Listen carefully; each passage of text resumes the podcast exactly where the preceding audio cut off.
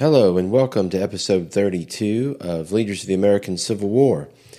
In this episode, we conclude our discussion of Confederate General Stonewall Jackson. But before I begin, I want to dedicate this episode to my father, Alan Jones. Dad passed away on May the 12th of this year after a long illness, and he is greatly missed by all his family and friends. My father was an avid student of American history he loved sharing stories of folklore and history with us, his three children. There's no question Dad passed his passion for history along to me and to my two siblings. You'll always be with us, Dad.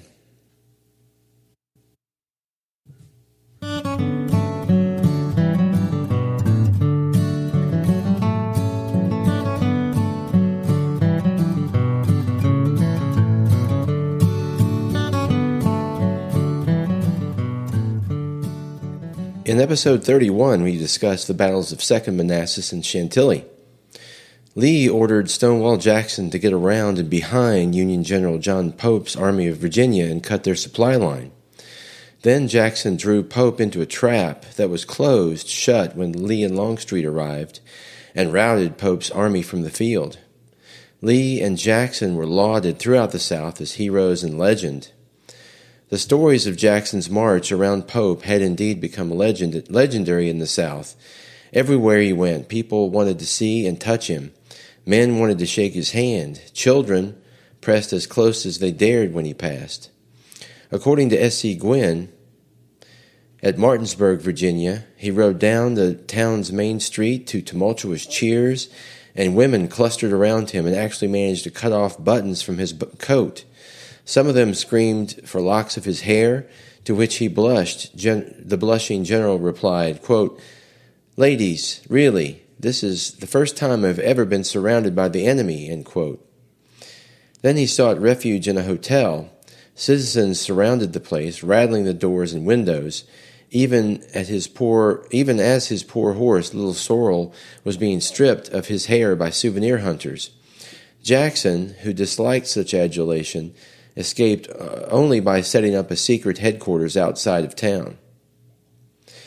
Then, only two days after the Battle of Chantilly on September the 3rd, Lee stepped off his army for the first of two invasions on United States soil.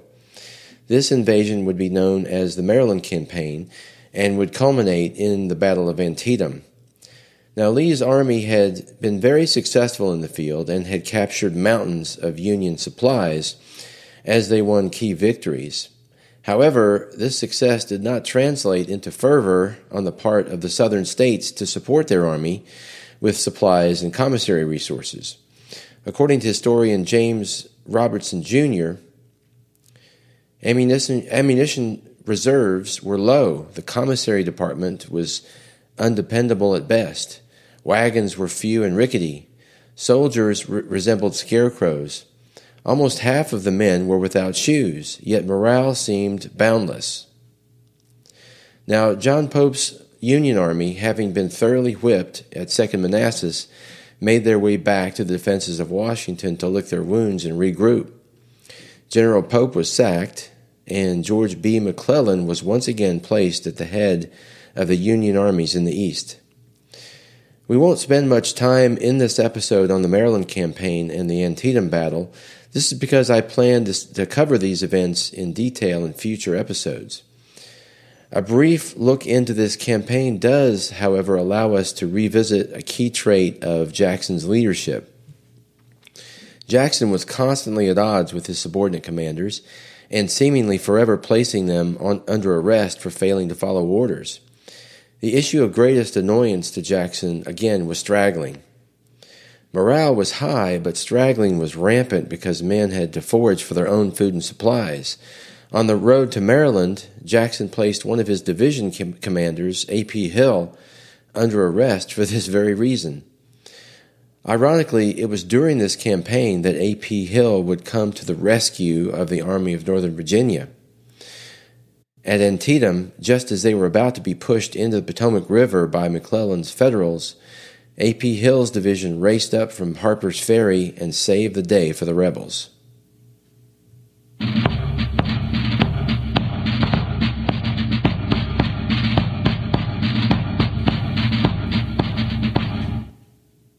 The next big battle was Fredericksburg, it was the last major battle of 1862, which occurred from December 11th to December 15th, and it was another monumental victory for Lee and the rebels. However, in Jackson's southern sector of the battlefield, things nearly went sideways for the Confederates. George Gordon Meade's Union Division exploited a large gap in A.P. Hill's section of Jackson's line and routed Hill's division. Had Meade received the support he requested from his fellow Union commanders, Fredericksburg might have been a very had a very different outcome than the Southern victory known to history. However, Meade's breakthrough was not followed up, and Jackson's lines were restored with the help of desperate counterattacks by Jubal Early and William Taliaferro. After some intense bloody combat, Jackson's line stabilized. Then the main action moved from his sector to Longstreet's sector in the north at Marye's Heights.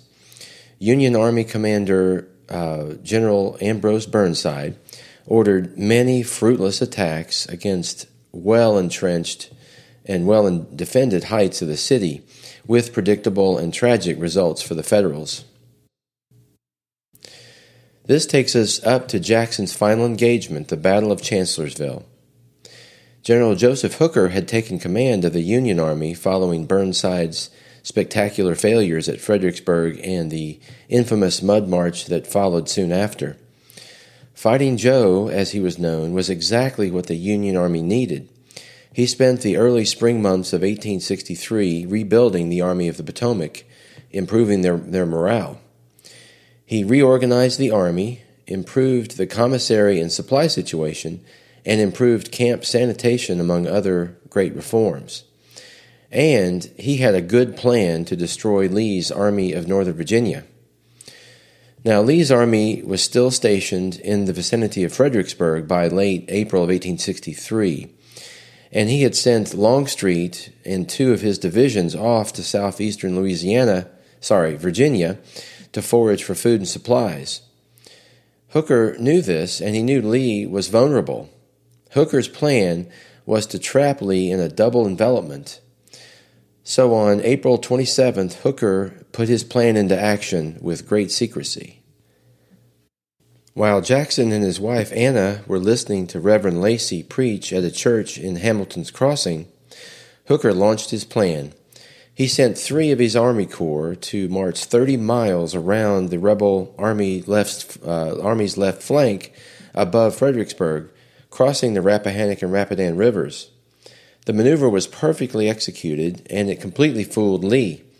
By April 30th, the Union flanking columns, one of which was the 11th Corps commanded by Oliver Otis Howard, were all camped in the vicinity of a little crossroads called Chancellorsville.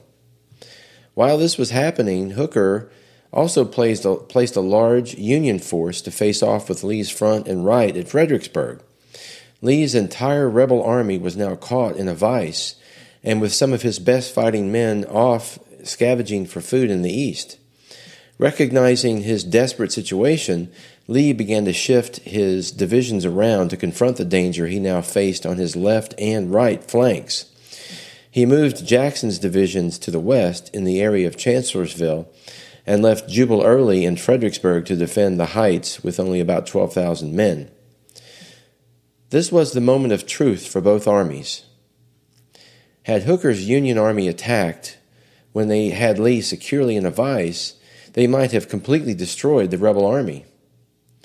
Instead, they waited and they indulged in self congratulation for their brilliant and daring maneuvers to put him in this position. But this was a mistake. Jackson's men prepared and braced themselves for a Union attack, but it never came. So then on May 1st, Jackson decided rather than wait for a Union attack, he would stage attack of his own. Just like he had done in the valley, he attacked early without his entire force in order to ch- uh, catch the enemy off guard. This shocked the Union commander when, he, when his rapidly moving columns advanced into the lower two prongs of Hooker's attacking force. Jackson not only had the element of surprise, but he deprived the Federal columns of their ability to join forces. Now Hooker had no choice but to order a withdrawal into the wilderness thickets. And, most crucially, he had lost the initiative to Lee.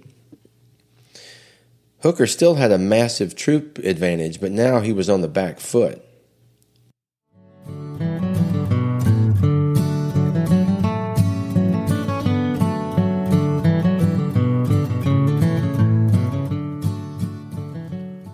So while Union General Fighting Joe Hooker was attending to his new troop dispositions from the Chancellor House that evening, Robert E. Lee and Stonewall Jackson were sitting on a log near the intersection of the Orange Plank and Catherine Furnace Roads, talking. Their conference lasted several hours and endures in legend as likely the most famous conference of the Civil War.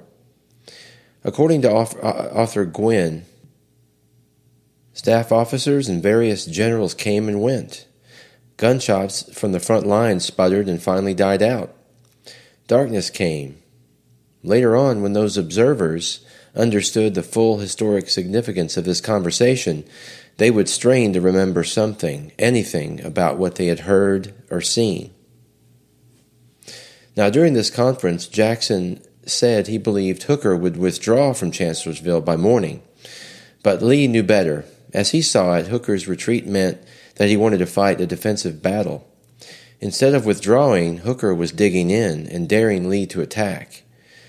As it turned out, Lee was right, and he intended to, to oblige his enemy.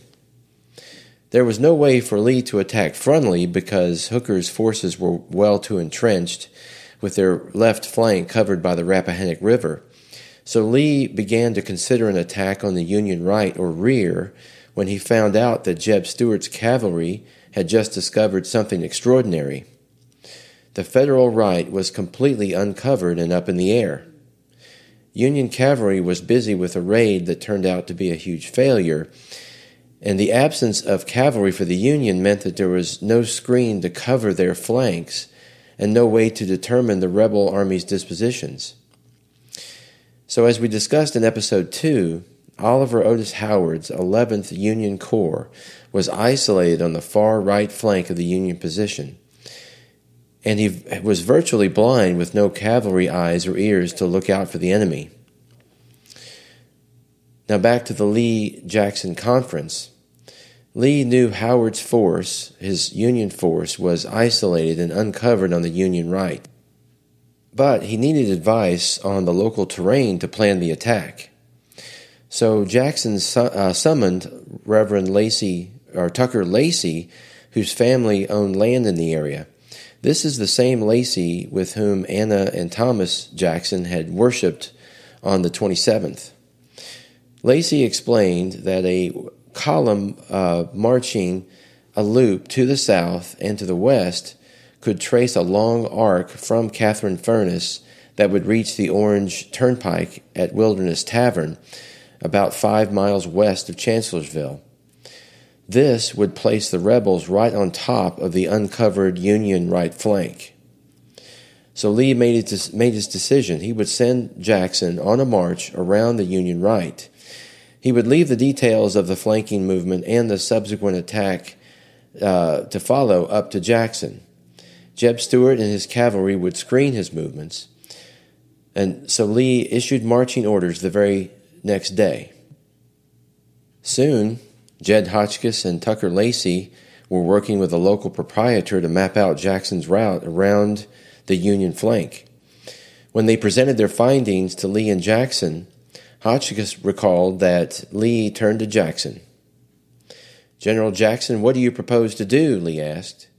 Go around here, Jackson replied, pointing to the suggested map on the route.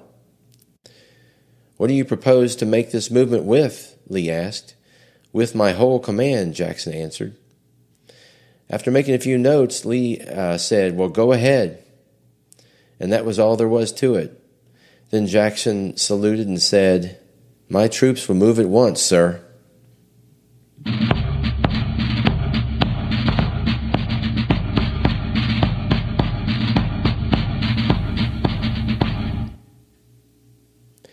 At about 7 a.m. on the morning of May 2nd, Jackson's corps began to cross the plank road on their way to Catherine Furnace and beyond.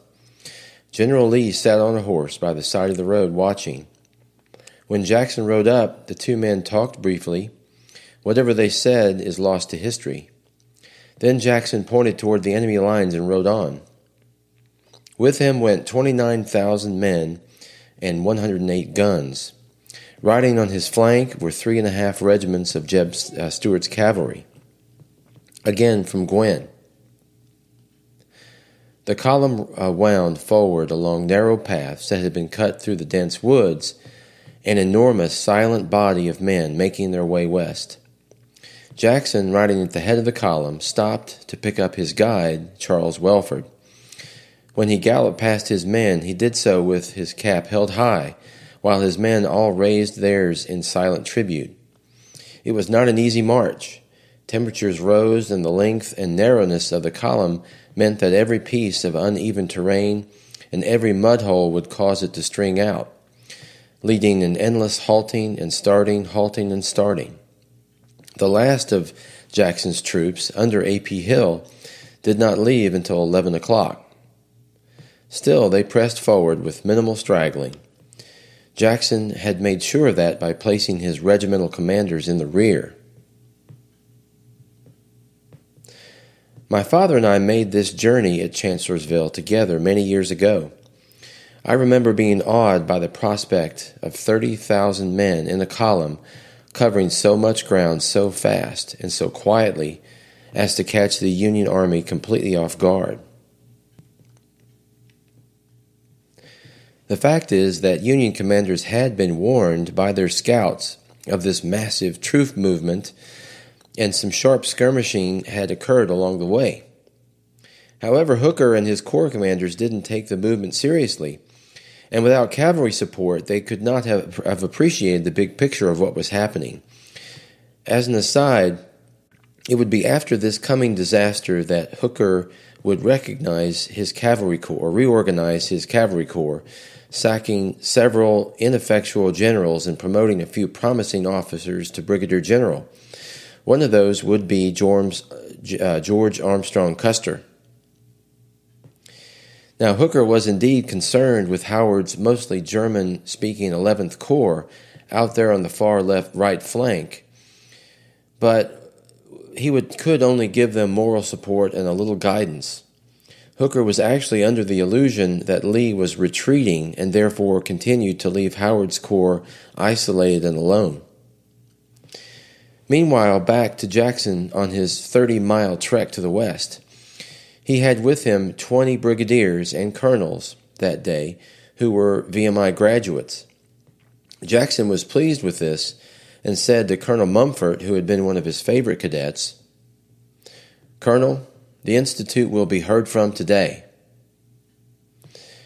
At about 2:30 p.m., the head of Jackson's column came to a halt at the Orange Plank Road three miles west of Chancellorsville. Observing the Union line in front, Jackson decided to shift his various uh, divisions around to the east and to the north in order to achieve a, perf- a perpendicular flanking attack. Over the next two hours, Jackson labored with his generals to place 21,000 infantry and eight pieces of artillery into position. This would be his attacking force, the rest would follow behind in reserve. About half a mile ahead of him, uh, Howard's Union force went about their business, suspecting nothing. When Jackson had finished, his battle line was about two miles long, aimed directly at a Union Army Corps that was in most places only a few men deep, facing away from them to the south. According to Fitzhugh Lee, below and but a few hundred yards distant ran their lines of battle with abatis in front and long lines of stacked arms in the rear. Cannon in position were visible, and the soldiers were in groups, chatting, smoking, and playing cards, while the ones in the rear were driving up and butchering beavers.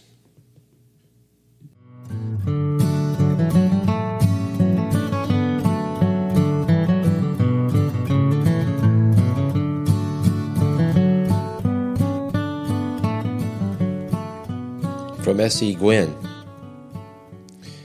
A bugle rang out through the woods, followed by responses from bugles on the left and the right, and suddenly the woods were alive with fast moving Confederates. As they, as they quick, quick stepped forward through the tangled undergrowth, they didn't seem to dampen their enthusiasm. The wild, eerie corkscrew sound of the rebel yell swept through the ranks. In minutes, they were in range of the Union lines. Though the rough terrain broke up Jackson's neat battle lines, the men did not stop to reform, but pushed forward, singly and in groups. Jackson rode close behind his men, shouting, Press forward, press forward. The speed and direction of the Confederate attack took Howard's 11th Corps completely by surprise. There was little they could do about it except to drop what they had and run for their lives. There was an effort made here and there by Union cavalry to form and make some kind of a fight, but the shock of the uh, assault was too much for them. Quote, the surprise was complete, wrote Confederate artillery officer uh, David Gregg McIntosh. The camp was in wild confusion. Men lost their heads in terror. The road and the woods on both sides were filled with men, horses, and cattle in one mad flight. The rebel yell added terror to the situation. The victory was fast and complete. In an hour and a half, Jackson had shattered the 11th Corps and driven forward a full mile and a quarter to the, a point less than two miles from Hooker's headquarters. The 11th Corps had suffered 2,400 casualties out of 11,000 men, including 1,000 captured. Jackson only lost 800 men. Of course, this was not sufficient for the ever aggressive Jackson. Even though he had just executed the most stunning surprise attack of the war, he wanted more. At once, he began making plans to cut off Hooker's force from crossing back over the Rap- uh, Rappahannock River to safety so he went out on a personal reconnaissance to scout the battlefield from far forward or eastward as possible. This exasperated his staff, who feared for his safety, but he persisted. With him were eight other riders, including his signal officer, his aide de camp, and several couriers. Following them eastward was another mounted group of nine riders with A.P. Hill. In all, nineteen riders went forward into the moonlit darkness. Somehow, no one bothered to inform the Confederate commanders in the area that Jackson and Hill were out on a uh, personal reconnaissance. At about 9 p.m., Jackson and his entourage turned back toward their own lines when a single shot rang out from a Confederate skirmisher that resulted in skirmishers firing from both sides. The Confederate infantry had no idea that uh, there were Confederate horsemen in front of them, least of all A.P. Hill and Stonewall Jackson. The 18th North Carolina opened fire and raked both parties, killing men and horses in the melee. A.P. Hill was unharmed, but Jackson was struck by three rounds.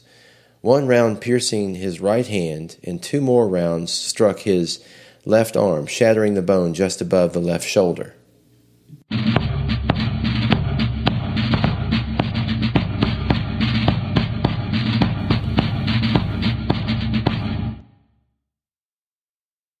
Jackson fell to the ground and was immediately tended to by Hill and his own staff. The problem now for Jackson was to get him to safety in the middle of what was turning out to be an intense nighttime firefight. He was carried away in a litter and twice dropped directly on his shattered arm. Finally, he was carried behind Confederate lines to Wilderness Tavern, and Dr. McGuire was able to stop the bleeding and then, unfortunately, had to amputate Jackson's left arm. General Lee was worried that Jackson might be captured, so he ordered uh, his wounded general transported to a private home near uh, Guiney Station, a railroad depot south of uh, Fredericksburg. By now, everyone in the Army of Northern Virginia and the surrounding areas knew what had happened to Jackson. While Jackson was convalescing, Hooker's Union Army was retreating and giving up high ground to the rebels. Porter Alexander used this high ground that they had just given him to pound the Federals as they staged a uh, fighting retreat to U.S. Ford on the Rappahannock. On May 5th, Hooker ordered the Union Army to withdraw to the north side of the Rappahannock. The Battle of Chancellorsville was over. And from Jackson's stunning flank attack to the withdrawal of the immense Union Army under cover of darkness, this battle is considered Robert E. Lee's greatest victory.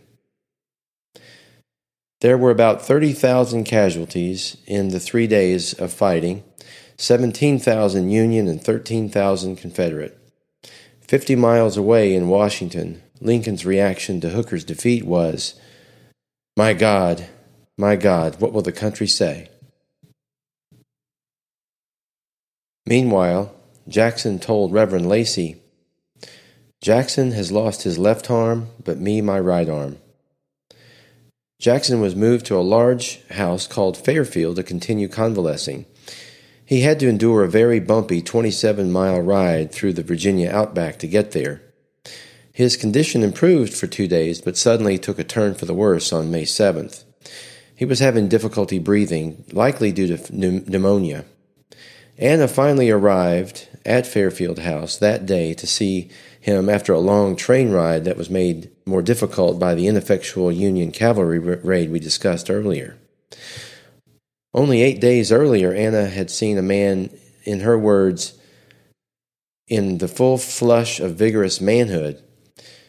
But now she saw a flushed, gaunt figure in a morphine stupor with sunken eyes and a mutilated body. His face bore, quote, angry scars, end quote, from hitting tree branches uh, after little Sorrel had bolted. He had trouble breathing. He was thrilled to see Anna, but he was hallucinating and imagining himself still in battle. He said things like, Tell Major Hawks to send forward provisions to the men, and order A.P. Hill to prepare for action. After two more days, he was not getting better. Sunday morning, May 10th, doctors McGuire and Morrison examined him and agreed that he did not have long to live, and they told Anna. She went into the sick room to tell Jackson the news. Do you know that doctors say you must soon be in heaven? she asked. Then she made similar religious statements, to which Jackson's response was, I prefer it, he said in a weak voice, and then louder, I prefer it. Well, before this day closes, you will be with the blessed Savior in glory. Shortly after 3:15 p.m., he awoke in a delirium, saying, "A.P. Hill to prepare prepare for action. Pass the infantry to the front, front rapidly. Tell Major Hawks." Then he went abruptly silent. Soon he said, "Let us cross over the river and rest under the shade of the trees." Then, without pain or struggle, McGuire wrote, His spirit passed from the earth to the God who gave it.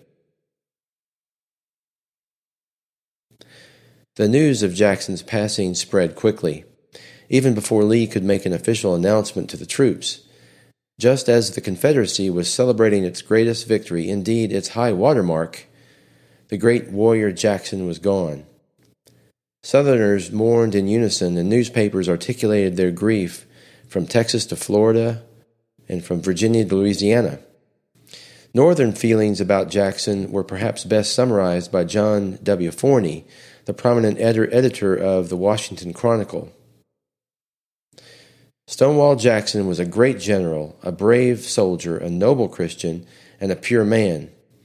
May God throw these great virtues against the sin of the secessionist and advocate of the national great national crime. Jackson's funeral was held at VMI in Lexington, Virginia, and his pallbearers included Richard S. Ewell, George E. Pickett, Richard B. Garnett, George H. Steuart, John H. Winder, Montgomery D. Corse, James L. Kemper, and Rear Admiral French Forrest, and Jackson's riderless horse, not Little Sorrel, with boots reversed in the stirrups, was tended to by his loyal servant, an enslaved man named Jim Lewis. Jackson was buried in the Lexington graveyard next to his and Anna's daughter Mary Graham, and close to his first wife Elfie, Ellie, and their uh, stillborn son. Jed Hotchkiss said that nearly all regarded Jackson's death as the beginning of the end. and the feeling was re- and that feeling was reinforced two months later by the disastrous Confederate loss at Gettysburg. Did you enjoy my podcast? If so, please take a moment to rate, review, and share the podcast. Also, please send any comments or questions you have to leadersof1865 at gmail.com. Meanwhile, join me next time for episode 33 in which we will discuss or begin our discussion of General Ulysses S. Grant.